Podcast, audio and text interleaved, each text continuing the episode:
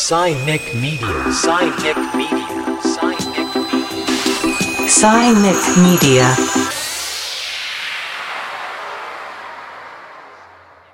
皆さんこんにちは。サイニックメディアがお送りするポッドキャスト。今回は FM 京都で放送中のサイニックレディオから、京都大学名誉教授の鎌田東司さんをゲストに迎えた第1回をお届けします。神職の資格を持ち、宗教学者としても活動されている鎌田さん。今この時代に楽園を創造を探求する楽園学会立ち上げの背景について迫っていきます。それではお聞きください。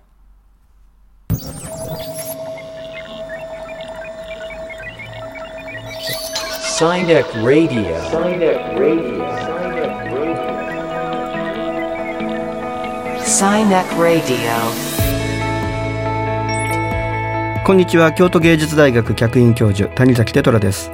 こんにちは。ヒューマンルネサンス研究所の中間真一です。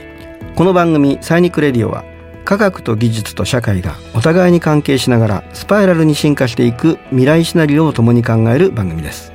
今月のゲストは宗教学者で京都大学名誉教授の鎌田東司先生です。今月新しい学会楽園学会が立ち上がります。えーこの楽園学会の発起人をされている、えー鎌田先生。この楽園学会の意図などを今日はおお聞きしていきたいと思ってるんですけれど。まあ楽園というとね自然の中もしくは、えーまあ、人の心の中にあるのかもしれないですけども、まあ、今日はそんな話をそうですね。鎌田先生ともにあの進めていきたいと思っております。鎌田東二先生この後 Zoom で登場いたします。 SINIC RADIO スタートです Synec Radio. Synec Radio. Synec Radio. Synec Radio. Radio.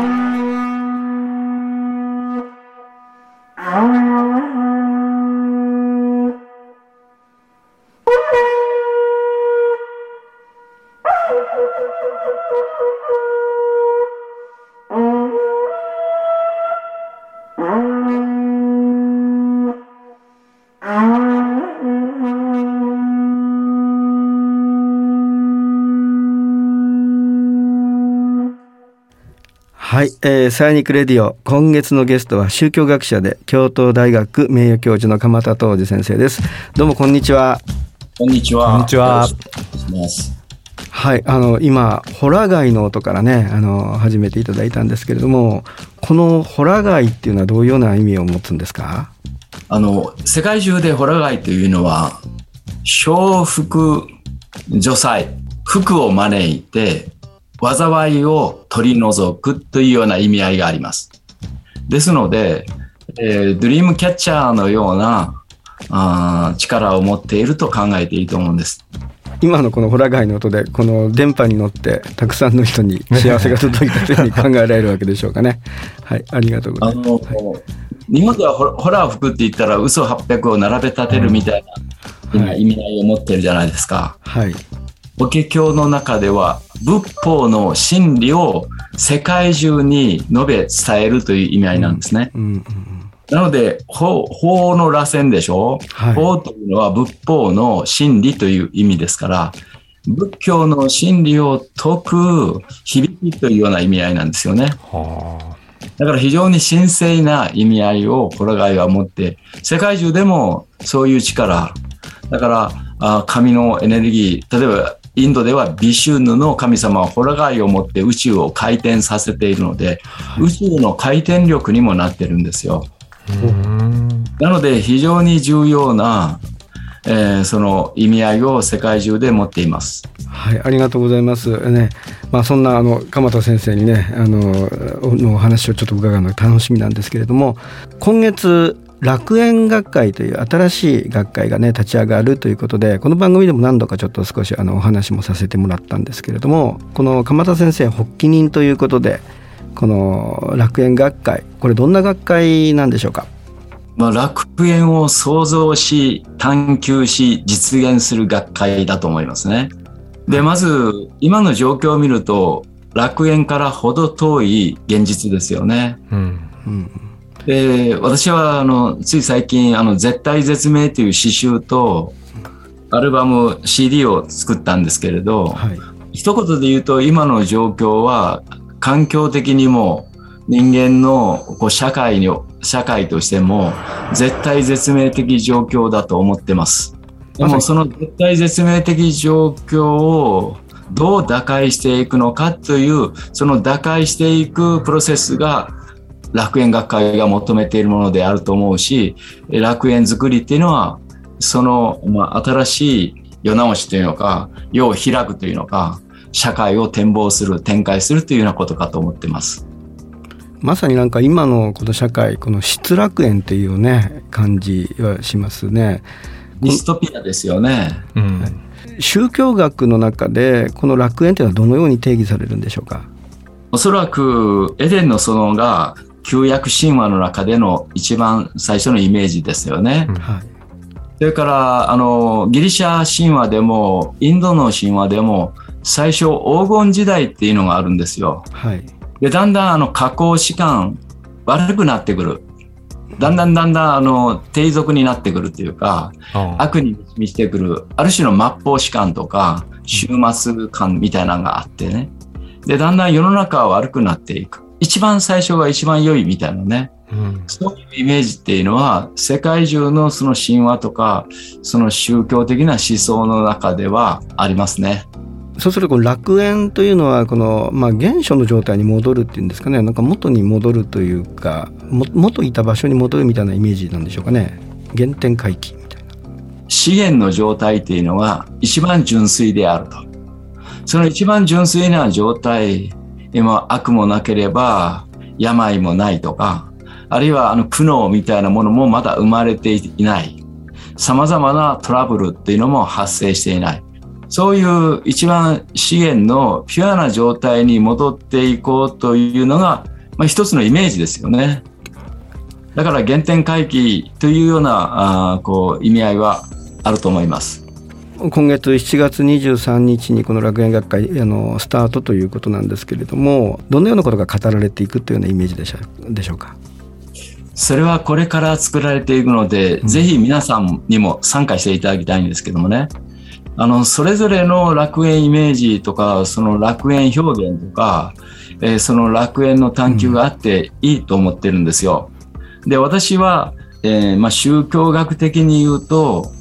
今言ったように、資源の状態、エデンの園であるとか、黄金時代であるとか、まあ、そういうふうなものを人類は楽園イメージとして神話的に表現してきたわけですよね。でそこには、例えばエデンの園だと、木の実がたわわに実っているんですよね。うんで、中央に2本の木がありましてね。で、川があの四方向に流れていましてね。水も豊かで、えー食べ物も豊かで、人々は労働しないでそこで暮らしていけるみたいな。で、その中央にある木は2本の木で、え1本は善悪を知る木。この木の実を取って食べると神に戒められて死ぬと言われていて、それをアダムとイブが食べてしまうと。で、その時に裸であることを気づく。まあ、こういうふうな物語になるんですね。で、もう一本の木が生命の木、Tree of Life というやつで、この生命の木のイメージっていうのは不老不死とかにつながってくる、まあ、人間の究極的な願望の一つでしょうね。不老不死イメージ。で、そういうその善悪を、まあ、ある種知って超えるというか、悪を乗り越えるというようなイメージが楽園の中にあり、そして、え命が流らえるっていうのか、え不老長寿であるとか、不老不死であるとか、そういうようなイメージはかなり人類の一つの願望として表現されてきたと思いますね。あの楽園の話とても興味深いところがありまして実はあのオムロンのこのサイニック理論っていう未来予測理論を持って、まあ、経営をしてるんですけれどもこの未来予測っていうのも先ほどホラ貝から始まりましたけど螺旋形の形で世の中がこう進化していく発展していくっていう見方を持ってます。それで、まあ、原始社会人類史始まってから一周経って、えー進化のゴールになるところは自然社会がそこから始まるというそういうふうに位置づけられてまして先ほどの資源の状態こそ楽園だというお話がとてもあのそことの関連で興味深く感じてます。そところであの鎌田先生にとってはあのあの今言ったように僕らはこのスパイラルアップみたいなところを考えてるんですけれどもあの楽園はやっぱ資源に戻る回帰なんでしょうか？それとももう一段上がったところに行くっていう感じなんでしょうか？その辺いかがですか？えー私、あの、スパイラル士官っていうのを10年ほど前から提唱していましてね。はい。人間の歴史というものは、スパイラル上に展開していって、単純な上昇士官でも下降士官でもなくて、はい。過去お問題になっていた問題が、覚醒遺伝のようにある時期に、拡大、再生される形で、ぐっとこう噴出してくるような、うん。そういう回路というか、えーその流れをたどるんじゃないのかっていうふうに考えてきたんですよ。はい。大まかですけれどもね、あの、ある種それはサーキュレーションというか循環なんですけれど、そうです循環っていうのは、えー円のように回帰する、元に戻るわけじゃないんですよう。んやはりあの DNA の螺旋構造のようにずれていくというのか、展開していくんですよね。展開ですねはい。だから全く同じようなものに戻るってことはありえないことだと思うんですよ、生命っていうのは。はまあ時間軸というものもあるし、はい空間というものも変化していくので。なので、えーその問題がですね、えーある種こうパターン化された問題みたいなものがある時代にもう一回繰り返し、ねえ。ーこう演奏されるというのか、あの浮上してくるというようなことがあって、私はあのそういう意味では現代大中性論という言い方をしてるんですけど、はい。今はあの中性的状況に課題っていうものを世界中が、えーどうやってその次へね展開していくのか、まあ、そういうのをおこう現代抱えているのかなというふうに見ています。かつてのかつての中世があのまあペストが流行ったりして大変なことになってそしてそこからあのルネッサンスが起こって近代に、えー入ると。いう、まあ、そこも一つのお楽園へのアプローチだったかもしれないんですけれど今その対極のところにあるんじゃないかと思ってまああのこの新型コロナっていうのも時を同じくしてっていう感じもあるんですけれどもあのなんかもう一度こうセカンドルネッサンスというかそういう意味での楽園っていうものの訪れなのかなと思ってすごく共感を持って今お話を伺いました。はい。私にとって楽園のイメージの一つは、あの、一つの切り口じゃなくて、あらゆるものが多層的に、多元的につながり合っているということをきちんと見抜いて、それを認め合うみたいな、まあ、それは非常に重要なね、視点だと思うんですね。なるほど、まあで、物の見方の革命みたいなものが一つ必要だと思うんですよね。普通に限定しないということですよね。そうですね。この現実の社会というものっていうこのまあ物理世界と僕たちがね感じているものっていうのも実はもう形がある具体でありながらそれを使う人のことであったりとか心それからまあスピリチュアルっていうものがまあ重なってこの現実ができているというそれがまあ楽園っていうもののまああの想像の中の一つの原点になるというようなそんなようなイメージでよろしいんでしょうかね。そうですね。そういう、こう、多層的、多元的に開かれていく。まあ、あ一言で言うと、京都学派は、あの、開けということを大事にしてるんですよね。何かが開けていく。その開けっていうのは、ある種先ほどの資源の状態っていうのは、その細胞が仮に一つであったとしても、一つである細胞は、まあ、万能細胞であるかどうかは別にしてですね、あの、多細胞、多様なものへこう発現していく可能性を持つわけですよね。そういうその開けということを、おこうどういうふうに見ていくかということと、開けを歪にしてしまうと、地獄のような世界にね、行き着くよっていうふうなことも同時に言えると思うんですよね。だから開けのあり方を考えるっていうのは大きな、まあ、課題かなと思っています。はい、あ鎌田先生ありがとうございました。なんかあありがとうございのました。楽園のイメージというものが結構多層的であるというようなことそれから芸術というものがね結びついていくっていうようなこともすごくイメージできましてそれからまあ本当にあた新たな時代のねルネサンスというようなことそういったようなことをイメージしてるんだなということもあの見えてきました。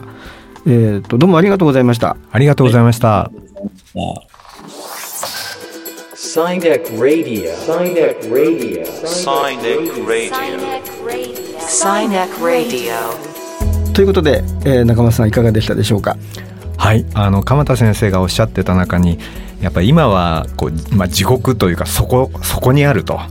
でここから次に出ていくためには2つのことをおっしゃってて自然の問い直し人間の問い直しこれが不可欠だろうっておっしゃってたんですけれども、まあ、まさにきっとそうなんだろうなという気がしました。はい。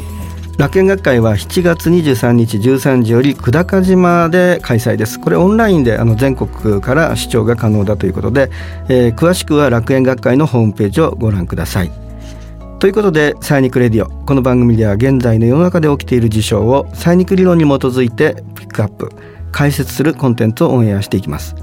コンテンツはラジオ放送のほかポッドキャストでも配信されますお楽しみにということでお相手は谷崎と虎と中間真一でした。